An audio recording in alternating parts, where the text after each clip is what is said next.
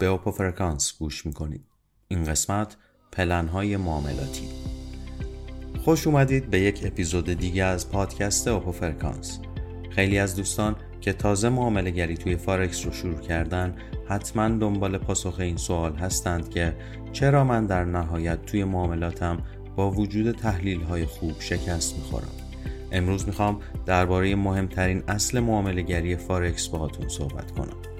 پلن معاملاتی به صورت خیلی خلاصه یه طرح کتبی و راهنماست که می‌تونه مسیر حرکت ما رو برای کسب سود از بازار به شکل قابل اندازگیری و مدون نشون بده و شامل اهداف معاملاتی، استراتژی، انتخاب ارز یا هر دارایی که قصد معامله اون رو داریم، نحوه و زمان تحلیل کردن، نحوه ورود و خروج، حد اکثر مبلغ ریسک برای هر معامله و حتی پیشبینی رفتارهای احساسی خودمون تحت شرایط مختلف باشیم. فراموش نکنید برای طراحی و تنظیم این پلن حتما باید خودتون رو بشناسید. یعنی مشخص کنید چقدر می‌تونید در روز کار کنید معاملگر کوتاه مدت یا اسکلپر هستید یا یک معاملگر نوسانی میان مدت و یا بلند مدت. میزان سرمایتون چقدره؟ چقدر حاضر به از دست دادن اون هستید و خیلی نکته های دیگه.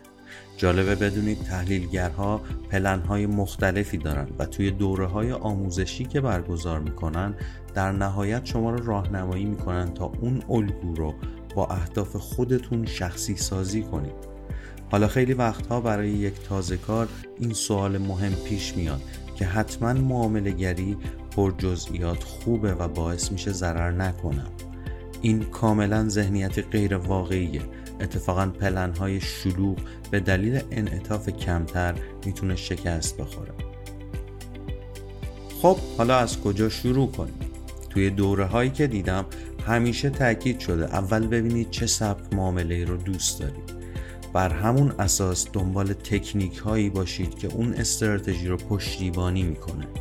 مثلا دنبال الگوهای کندلستیک برای شناسایی نقاط حساس خطوط روند کانال های رسم قیمتی یا انواع اندیکاتورهای تکنیکال باشید. اما نکته فوقالعاده مهم برای اجرای استراتژی مشخص کردن قوانین از قبل مهمترین قسمت یک پلن معاملاتی تعیین حد ضرر و حد سوده.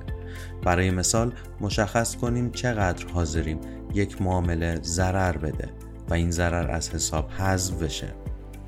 این روی کرد کمک زیادی می‌کنه تا در یک مدت زمان مشخص متوجه عمل کرده واقعیمون بشیم و در کنار مدیریت درست سرمایه در نهایت بتونیم به یک سود بلند مدت تضمین شده دست پیدا کنیم. نکته کلیدی بعدی داشتن تفکر احتمالیه.